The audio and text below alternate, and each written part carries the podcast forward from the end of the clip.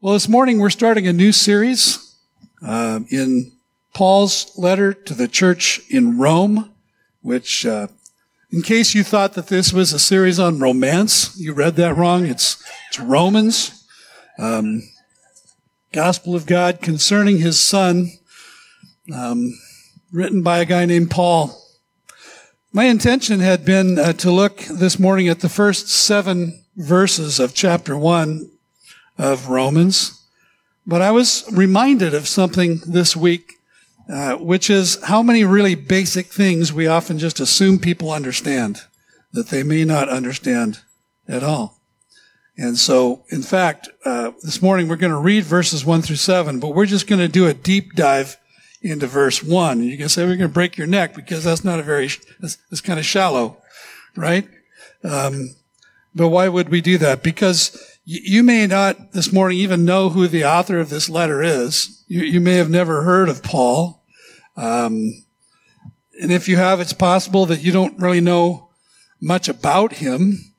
And so what I'd like to do this morning um, is uh, to introduce you to Paul, the, the writer of this letter, and the next week to introduce you to the letter itself. Is that okay? Is that fair?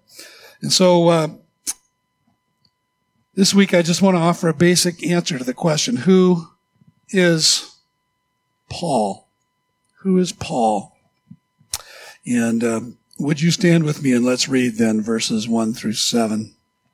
Paul, a servant of Christ Jesus, called to be an apostle, set apart for the gospel of God, which he promised beforehand through his prophets in the Holy Scriptures concerning his Son, who was descended from David according to the flesh and was declared to be the Son of God in power according to the Spirit of holiness by his resurrection from the dead, Jesus Christ our Lord, through whom we have received grace and apostleship to bring about the obedience of faith for the sake of his name among all the nations, including you who are called to belong to Jesus Christ.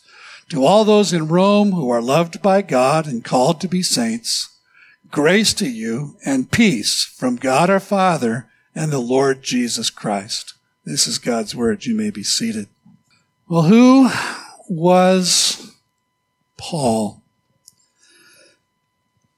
Paul was not his given name. His given name was Saul. Saul is the Jewish or Hebrew version of the name the Greek name, Paul. Hebrew pronunciation was probably Shaul or Shaul. And what I want you to understand first about him is that he was a, before Christ, a Jew of pedigree. A Jew of pedigree. In Philippians chapter 3, Paul gives something of a a resume. And at verse 5, he says this of himself I was circumcised on the eighth day of the people of Israel, of the tribe of Benjamin, a Hebrew of Hebrews. Tribe of Benjamin was uh, an elite tribe, a prestigious tribe to be a part of. Circumcised on the eighth day of the people of Israel, of the tribe of Benjamin, a Hebrew of Hebrews. In chapter 1 of Galatians, his letter to the churches in the Roman province of Galatia, verse 14, he says, I was advancing in Judaism beyond many of my own age among my people and was extremely zealous for the traditions of my fathers. So understand this, that, that Saul, before Christ, was a Jew of pedigree. He, he was a Jews, Jew, a Hebrews, Hebrew. Second thing I'd like you to understand about Saul is he was a Roman citizen. And I want to read to you uh, from Acts 22. And I want to begin uh, at verse 22. Um, Paul is in Jerusalem. He's been telling the story of his conversion and his encounter with the risen Christ. And we'll talk about that in just a moment. But, but uh, he's speaking to a Jewish audience. And, and in verse 22, it says, up to this word, they, that is his Jewish audience, listened to him. And then they raised their voices and said, away with such a fellow from the earth, for he should not be allowed to live. And as they were shouting and throwing off their cloaks and flinging dust into the air, the tribune ordered him to be brought into the barracks, saying that he should be examined by flogging to find out why they were shouting against him like this. Now, the tribune is a not the Tacoma News Tribune, but this is a, a judge. But when they had stretched him out for the whips, picture that, stretched out to be whipped, Paul said to the centurion who was standing by, Is it lawful for you to flog a man who is a Roman citizen and uncondemned? When the centurion heard this, he went to the tribune and said to him, What are you about to do? For this man is a Roman citizen. So the tribune came and said to him, Tell me, are you a Roman citizen? And he said, Yes. The tribune answered, I bought this citizenship for a large sum. Paul said, But I am a citizen by birth. So those who were about to examine him withdrew from him immediately, and the tribune also was afraid, for he realized that Paul was a Roman citizen and that he had bound him. So Paul was not only a, a Roman citizen, but a Roman citizen by birth. Not everyone got to claim that distinction. He was a Roman citizen. He was born into a family who were Roman citizens. And in that case, that particular circumstance, it, it saved his life. Saul was also a scholar. A scholar. In Acts 22 verse 3, we read this, I am a Jew, Paul again speaking, I am a Jew, born in Tarsus in Cilicia, but brought up in this city, that is Jerusalem, educated at the feet of Gamaliel, according to the strict manner of the law of our fathers, being zealous for God as you, as all of you are this day. Now, Tarsus uh, in Cilicia was a prosperous and prestigious city. It was just off the northeastern coast of the Mediterranean. If you can picture in your mind the map of the Mediterranean, look up into the, the northeast corner, uh, just to the north, uh, north border or, or, the north shore of the Mediterranean, uh, in modern day Turkey and, um, Roman province of Cilicia. It was a center of Greek learning. It was a center of culture. It was the home of one of the three most outstanding universities uh, in uh, the Roman Empire. And, and so here's Saul. He's growing up in a, a prestigious city in a Roman family in a center of learning. And he was probably sent to Jerusalem when he was about 12 or 13 after he had been bar mitzvah, which is probably when he first came under them, the mentorship of this man Gamaliel. Gamaliel was a renowned rabbi. He was, in fact, the grandson of another rabbi whose name was Hillel, who is probably the most, one of the most famous rabbis in all Jewish history.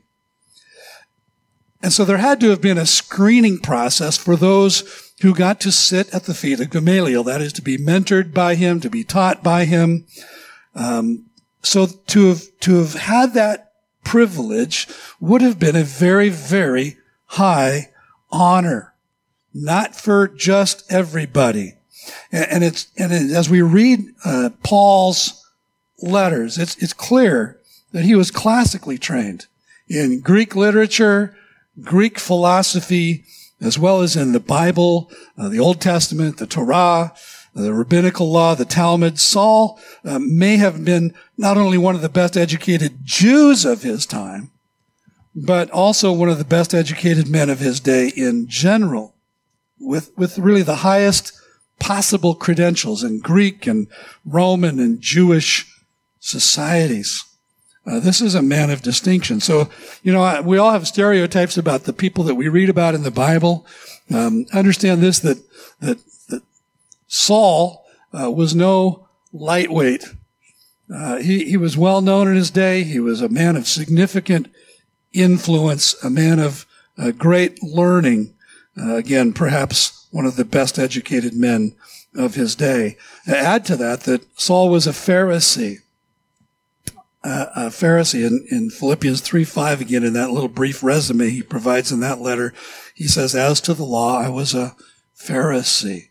In Acts 23, 6, I am a Pharisee and a son of Pharisees. So not only did he, was he born to a family of Roman citizens, his father and perhaps his grandfathers before him were part of the sect of Judaism known as the Pharisees. In Acts 26 verse 5, according to the strictest party of our religion, I have lived as a Pharisee. Now that label Pharisee is one that this elite sect of Judaism chose for itself. The word means separated. Just that, separated. The Pharisees viewed themselves as separated from the rest of Judaism, which they viewed as morally, spiritually, religiously, theologically compromised. So separated from the, the, the rabble, as it were, and separated unto the law of God. And they were going to be the, the keepers of the law uh, not only in their conduct, but the defenders of the law, the interpreters of the law. And so they held themselves apart from everyone else, eventually came to view themselves as superior to everyone else. And if, if you've ever read through the Gospels, you know it's the Pharisees that are the, the blue meanies that are always kind of showing up. I'm dating myself with that expression. That's from the, Beatles' Yellow Submarine movie. Remember the, any of you old enough to remember the blue meanies that just keep showing up? and, and causing trouble. And that's kind of the way the, the function of the Pharisees in the Gospels, because Jesus had more conflict with the Pharisees than with anybody else uh, in in that society of that day.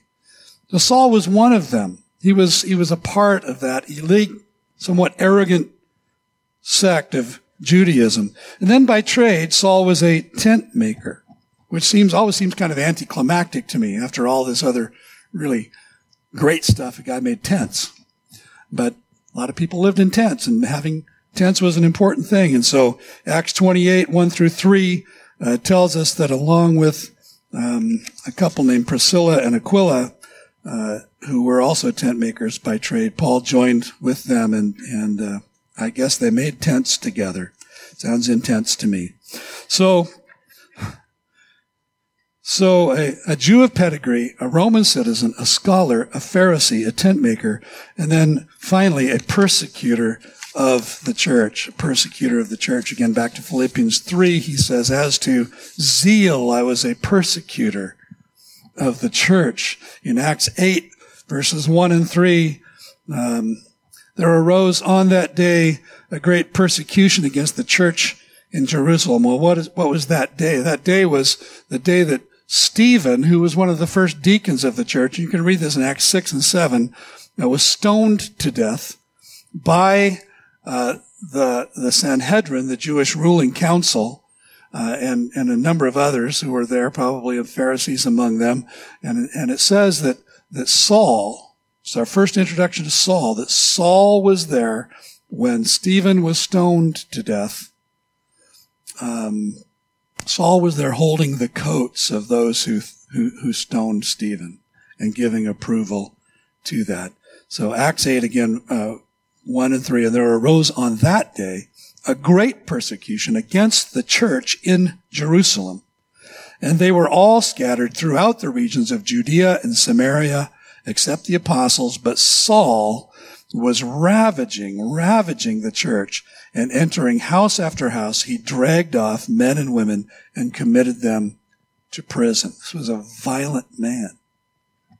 In Acts 26, 9 through 11, uh, Paul, looking back on that time, he says, I myself was convinced that I ought to do many things in opposing the name of Jesus of Nazareth. He, he believed that he was doing the will of God in opposing the church. He says, I did so in Jerusalem. I not only locked up many of the saints in prison after receiving authority from the chief priests, but when they were put to death, I cast my vote against them and I punished them often in all the synagogues and tried to make them blaspheme, and in raging fury against them, I persecuted them even to foreign cities.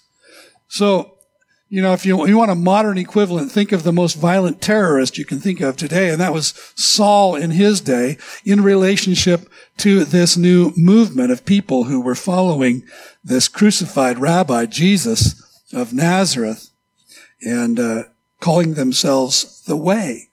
And it was drawing Jews away from Judaism and into this new way of believing, this new way of thinking. And Saul felt completely justified in crushing that movement and uh, spared no expense and, and spared no measure in doing that. Well, as you probably know by now and are anticipating, Saul didn't stay in that in that circumstance or in that frame of mind because there came a day as he was on his way to a city, uh, the city of Damascus, uh, Syria, to confront more Christians there, that he had an experience of the risen Christ. And he um, describes that, Acts 26, verses 12 through 18. He says, In this connection, I journeyed, journeyed to Damascus with the authority and commission of the chief priest. In other words, he'd, he'd gotten full authorization to do what he intended to do. At midday, O king, he's speaking to, to Herod Agrippa, at midday, O king, I saw on the way a light from heaven, brighter than the sun, that shone around me and those who journeyed with me. And when we had all fallen to the ground, I heard a voice saying to me in the Hebrew language, Saul, Saul, why are you persecuting me? And I said, Who are you, Lord?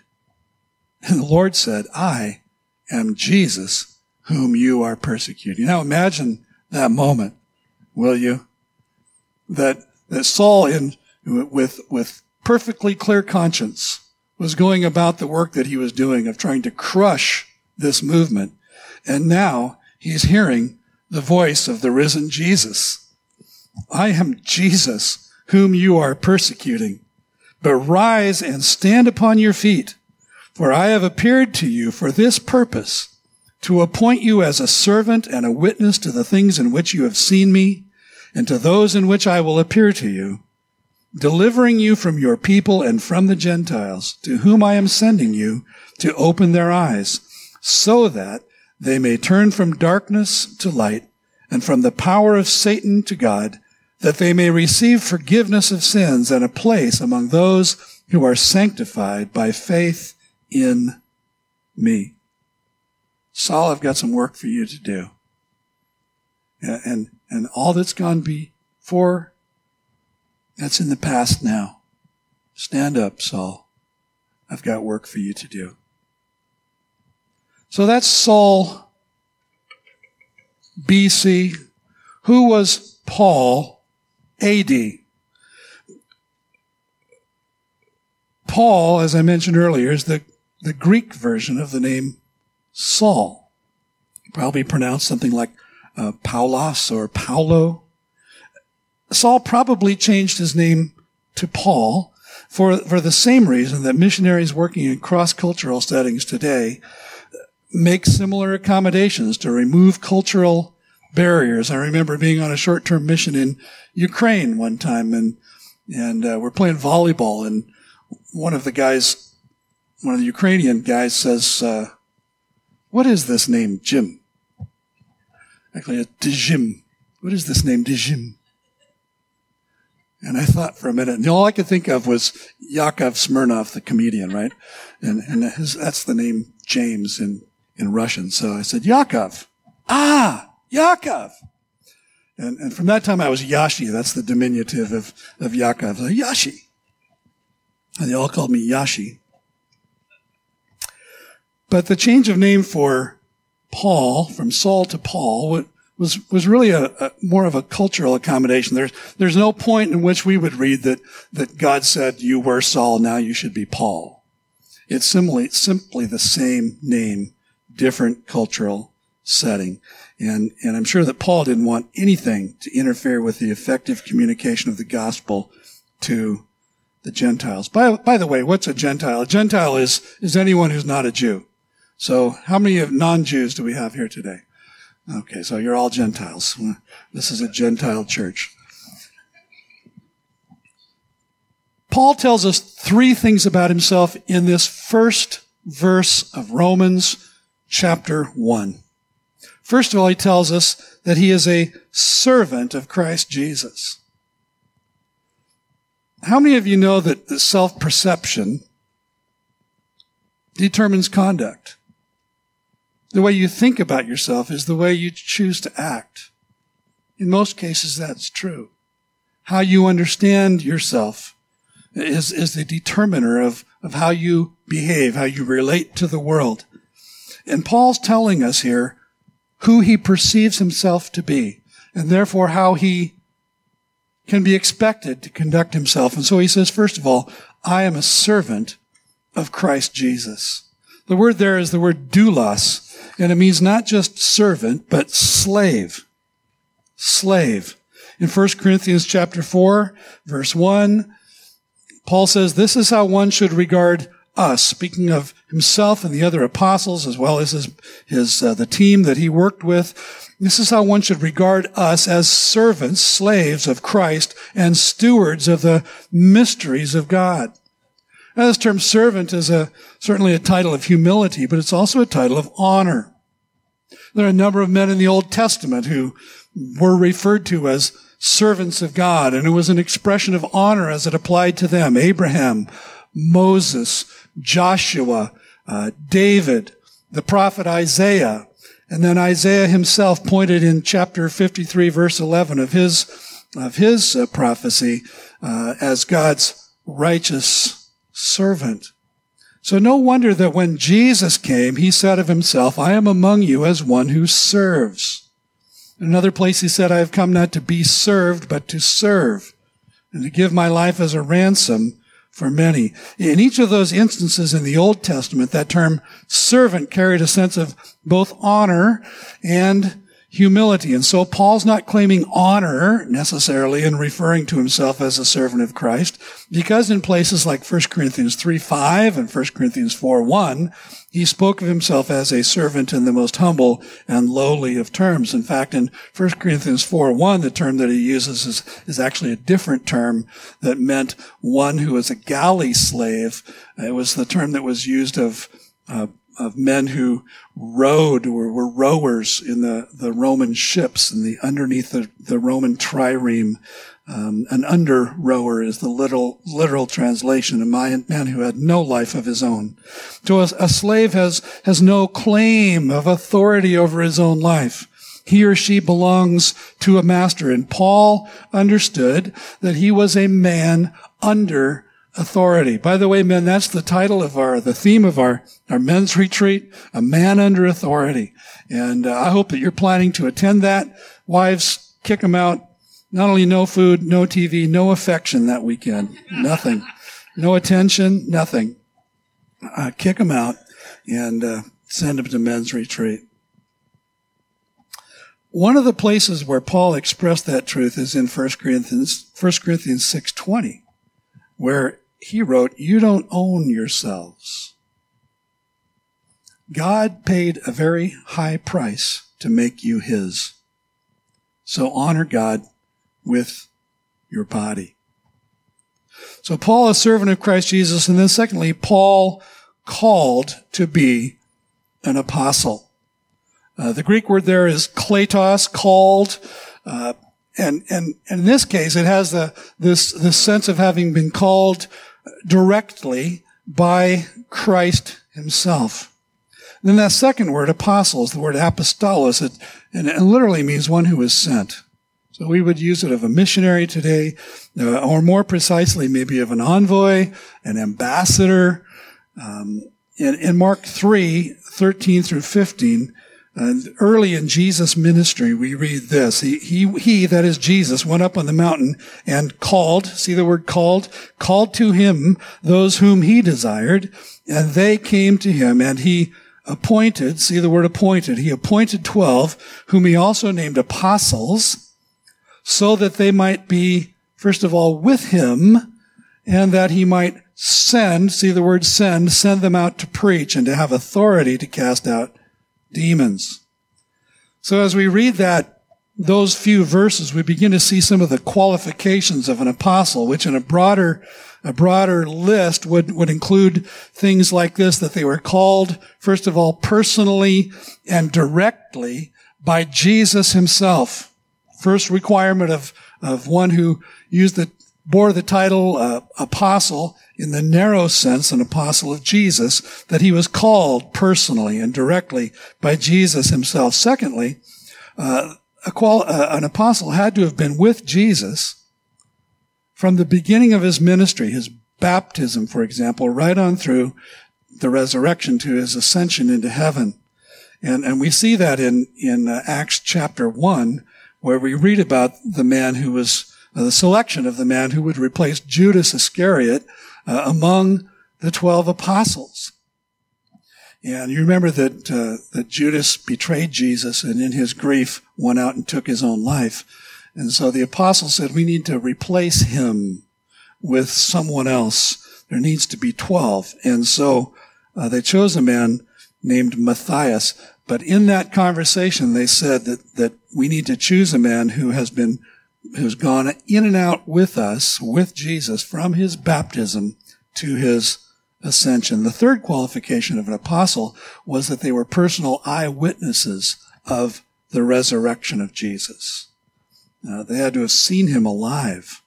Uh, not, not necessarily the moment of the resurrection, but have, having seen the resurrected Jesus with their own eyes. And fourth, that they were, had been given direct revelation of God's word to proclaim it with authority, that there had been a, a direct commissioning and a direct um, revealing of, of God's word. And then finally, that they were given power and authority from Jesus to heal and to cast out demons. So as we go down that list and we say, do all those things apply to Paul? Could he legitimately claim to be an apostle because he wasn't part of that original group of 12 and he wasn't one who was replaced by Matthias. He wasn't even a believer yet. But we see here clearly that Paul was personally called by Jesus himself. He was an eyewitness of the resurrected, glorified Christ as he encountered him there on the road to Damascus. He was personally taught by the Lord. Now we read that he went into Arabia at some point early on after his conversion and, and was taught by the Lord. Uh, and we also see Paul exercising apostolic power and authority. He had, he cast out demons. Uh, he healed the sick. He even raised a young man named Eutychus from the dead. So his claim was, was a claim out of time, to use his own word, one as one untimely born. He said, I was a Johnny come lately to this whole party. But, but Jesus himself appeared to me, called me, commissioned me. And so to the Ephesian believers, Paul wrote that along with the word of the Old Testament prophets, the teaching of the apostles became the foundation on which the church was built. And so you think about this, that the Paul's letters comprise over half of the New Testament. Romans, 1st and 2nd Corinthians, Galatians, Ephesians, Philippians, Colossians, 1st and 2nd Timothy, Titus, Philemon. Now we're not sure who wrote Hebrews. Some people believe Paul wrote Hebrews. So his teaching is pervasive uh, in the church today. And the authority of the apostles extended beyond the local communities of believers, far beyond um, what they ever anticipated to the entire believing world. It's the teaching of the apostles that continues to be the foundation of the church, chief among them, Paul. So Paul, a servant of Christ, Paul called to be an apostle, and then third, he says, Paul set apart for the gospel, set apart for the gospel. Um, the word that, that is used here, uh, the Greek word that translates set apart, literally means separated and appointed. And, and, ironically, it's the same root from which the word Pharisee comes. One who is separated. And, and as a Pharisee, Saul, Saul had set himself apart from the law, or set, sorry, set himself apart for the law. As an apostle, Paul was set apart for the gospel, um, set apart from people, set apart for the Gentiles. Uh, and, and he says, I was set apart from God by, from birth. Um, Galatians 1, 15 and 16, Paul says, He who had set me apart before I was born and who called me by his grace was pleased to reveal his son to me in order that I might preach him among the Gentiles. And there isn't a, a greater summary of Paul's whole testimony than that. He who had set me apart before I was born and who called me by his grace was pleased to reveal his son to me in order that I might preach him among the Gentiles. And so Paul had this, this profound sense of having been set apart by the Lord, that, that he was now living out the life that God had, had, had intended for him um, from the very beginning, uh, even before he was born. And then notice this in Acts 13, 2 to 3, that he was not only set apart by God from birth, but he was set apart by the Holy Spirit through the church. Acts 13, 2 to 3, while they were worshiping, and this is now the, the church in Antioch, that uh, very international church, Antioch, Syria, while they were worshiping the Lord and fasting, the Holy Spirit said, set apart for me Barnabas and Saul. Notice the prepositions. I know, I know it's nerdy to even point to it, but, but would you notice set apart for me Barnabas and Saul for the work to which I have called them. He called them with a purpose very specific purpose in mind. And then after fasting and praying, they laid their hands on them and sent them off. They were sent. They called, set apart, sent. And so, so amazing. Uh, years ago, I, um, when I had black hair, I was working on my working on my master's thesis. We were living in Vancouver, Washington at the time, and I was going over to Western Seminary in Portland uh, to use their library. And um, I read an article at the time in, in which the writer of the article said, um, most pastors, most missionaries cannot substantiate a specific call of God expressed through a local community of believers.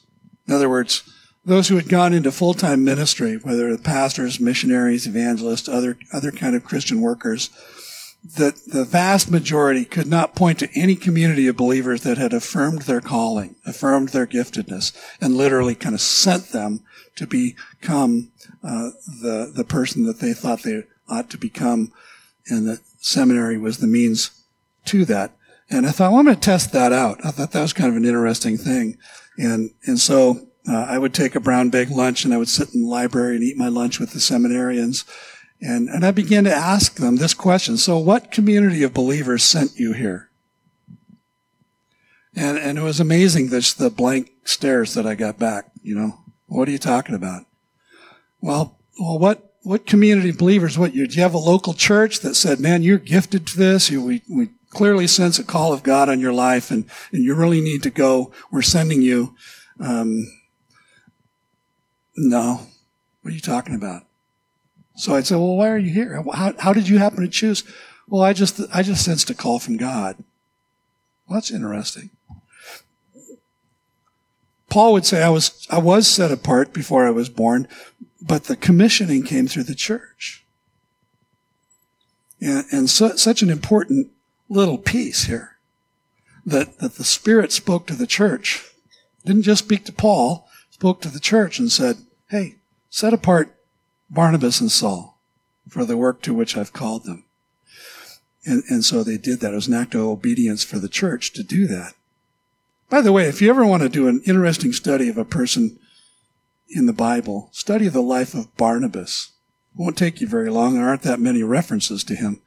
But uh, when you do, you will come to the understanding that he was probably the second most important person in the New Testament, second only to Jesus. Uh, there, without Barnabas, there's no Paul. Without Barnabas, there's no church.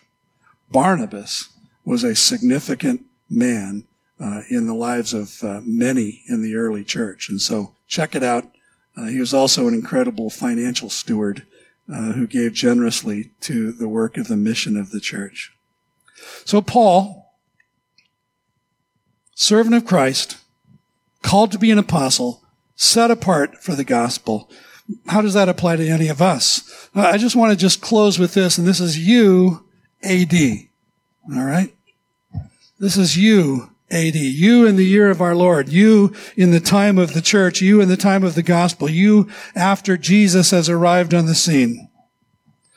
And I want to direct you to Ephesians chapter 2. This is a passage that's probably familiar to many of you. Ephesians 2, 8 to 10. And I want to, I want to just say, I want to, I want you to think about what we've talked about here with regard to Paul and, and think about how it, it applies to you and how it parallels Paul's experience. Because Paul himself said to the church in Ephesus, God saved you by his grace when you believed. And you can't take credit for this. It is a gift from God.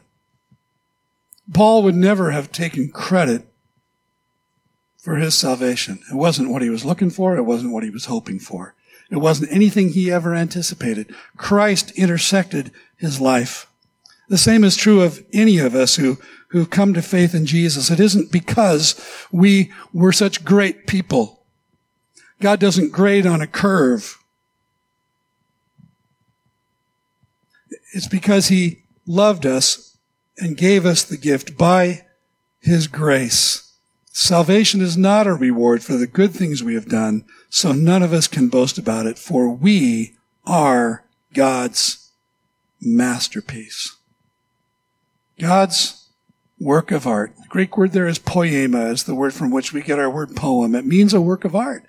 You are, we are God's work of art. We are His masterpiece. We are the, the ones He is sculpting. We are the ones whose lives He is painting. He has created us anew in Christ Jesus. So we can do the good things He planned for us long ago. See, Paul's describing his own experience. He's also describing the experience of everyone who is drawn into a relationship with God through Jesus Christ. We can't take credit for it. We didn't choose it. It's all a gift from God. See, I don't know what it's going to be like when we when we arrive in heaven.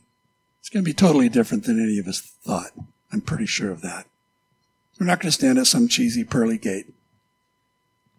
We're not going to sit on clouds with harps. St. Peter won't be there with a, you know, sitting at a desk. But we will be judged. And the judgment will be very simple. The Bible says there's a book called the, the Book of Life. And, and in the Book of Life, the name of everyone who has been saved through faith in Jesus Christ, everyone's name will be written. And those who have not trusted in Christ will not find their name there. It will be like going to a fancy restaurant and saying, Can I have a seat? And they'll open up the book and say, Do you have a reservation? Well, no, I don't have a reservation. Well, I'm sorry, we can't seat you.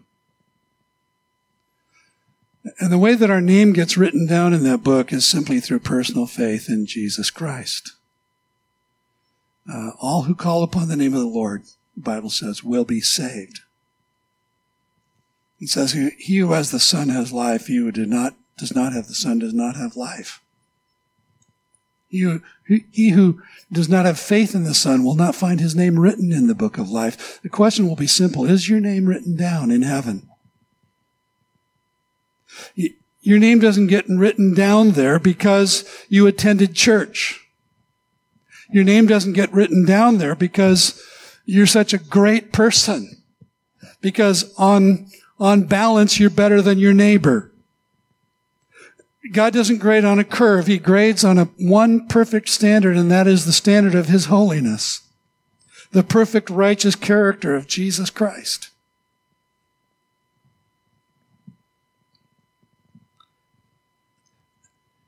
Your name isn't written down in the Lamb's Book of Life because you were baptized or because you take communion or because you attend church more often than others, because you were married in the church.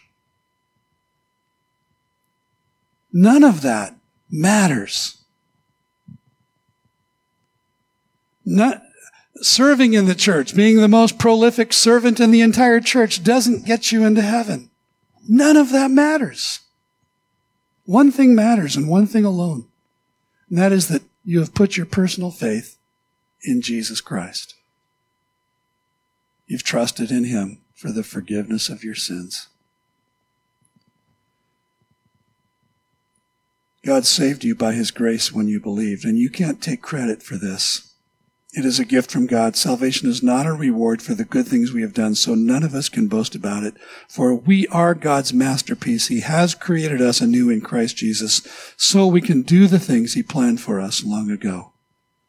See, Paul understood that there was a person that God had in mind for him to become when God first thought of him. And in retrospect, he looked back and he said, you know, all that stuff that I thought was to my credit, that was just compost compared to the surpassing greatness of knowing Christ Jesus, my Lord. And now I'm living the life that God had in mind for me. I'm, I'm becoming the person that He has set me apart to be from birth. But without Christ, I never could have become this person. I never could have accomplished these things. I've told you the story about the, the little old lady in my church years ago when I was a youth pastor right out of college. They actually allowed me to preach one time. They didn't ask me again for quite a while after that.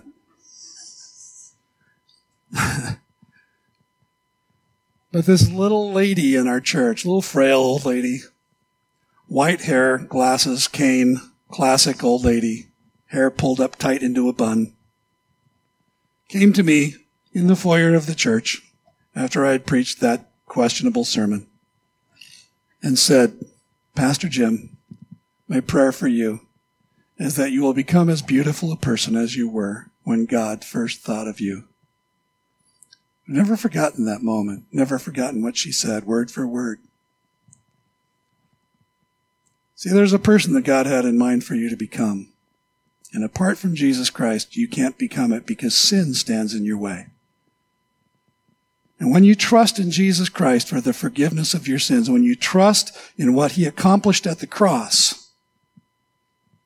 his blood shed for you, his body given for you, he standing, hanging in the balance, hanging between heaven and earth in your place.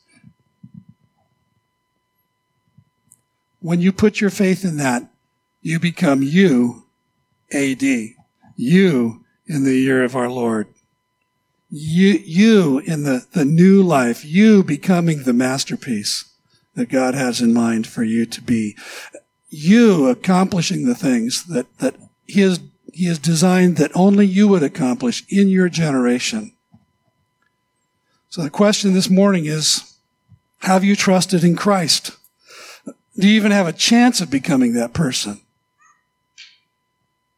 Because apart from Christ, you will never realize the person that God intended you to be. So my hope today, my prayer for you, is that you would come to know Jesus as your personal Savior, that you would trust in Him, that you, that you would ask Him. And it doesn't mean you have to understand a lot of theology. You, the only thing you really need to understand is this, is that you are sinful and separated from God, and that Jesus Christ is your only hope. And when you accept that truth and when you place your faith in him your life will be will never be the same again so let's pray together lord we thank you for this uh, this saul guy this terrorist this crazed lunatic that you transformed and lord uh, if if you can change a guy like that, a murderer, if you can change a guy like that, you can change any of us. And Lord, I pray for each one here today. That you, Holy Spirit, would speak into their lives, quite apart from even maybe their desire. But Lord, you would set your affections on them, that you would extend your grace to them, that you would grant them the gift of faith that would lead to a new, transformed life. And beyond that, a hope of heaven. And that today might be the day. And I pray it in the name of Jesus. Amen.